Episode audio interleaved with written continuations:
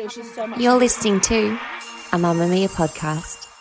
Mamamia acknowledges the traditional owners of the lands we record this podcast on, the Gadigal people of the Eora Nation, as well as the Wonnarua and the Gamilaroi people.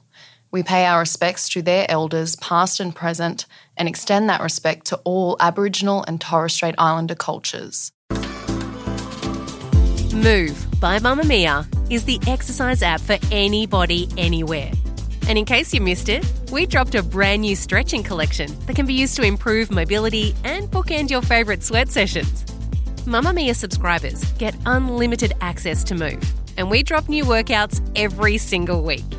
If you're on the hunt for movement that makes you feel good, head to move.mamamia.com.au and use the code MOVE10 to get $10 off a yearly subscription.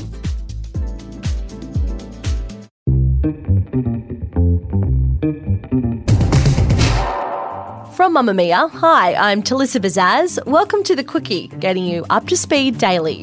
Here are the evening news headlines for Thursday, July 28th.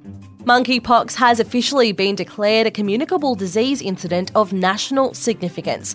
It means that response to monkeypox will have national coordination in order to assist states and territories with outbreaks. Australia's chief medical officer upgraded the federal response to the disease in the wake of the World Health Organization listing it as a global emergency. There have been 44 cases of monkeypox so far in Australia, mostly from returning international travellers. The virus causes a rash which turns into blister like lesions that fill with pus or fluid.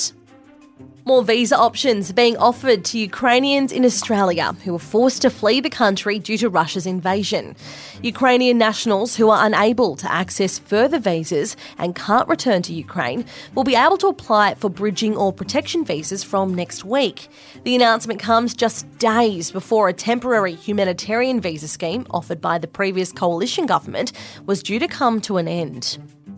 Environmentalists have been left scratching their heads after it was revealed nearly $3 million meant for a facility to protect endangered koalas was spent on a flashy new roller coaster.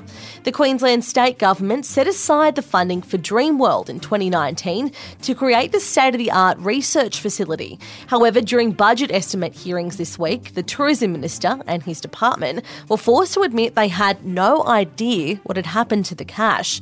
After a frantic search for answers, it was confirmed the wildlife project had been delayed, and instead the money had been used to build the new Steel Taipan attraction.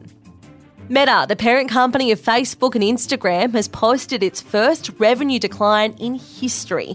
It's been dragged down by a drop in ad spending as the economy falters and competition from rival TikTok intensifies.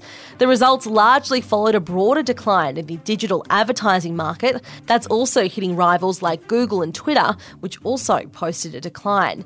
Google's parent company Alphabet on Tuesday reported its slowest quarterly growth in two years years. And they say dogs are a man's best friend, but for one Queensland man, his furry friends have become his heroes. 84 year old David Grimes was reported missing on Monday afternoon after taking his Jack Russell Terriers for a walk and not returning. His family alerted authorities, which sparked a two day multi agency search in the dense bushland in North Burnett. Temperatures dropped into single digits for the two nights Mr. Grimes was missing, and authorities held serious concerns for his welfare. That was until late Wednesday when one of the volunteers on horseback was alerted to Mr. Grimes' whereabouts thanks to his dog's barking. The 84 year old was airlifted to hospital and remains in a serious but stable condition. That's your evening news headlines. If you want more from the Quicky, check out today's deep dive into the cultural significance of neighbours.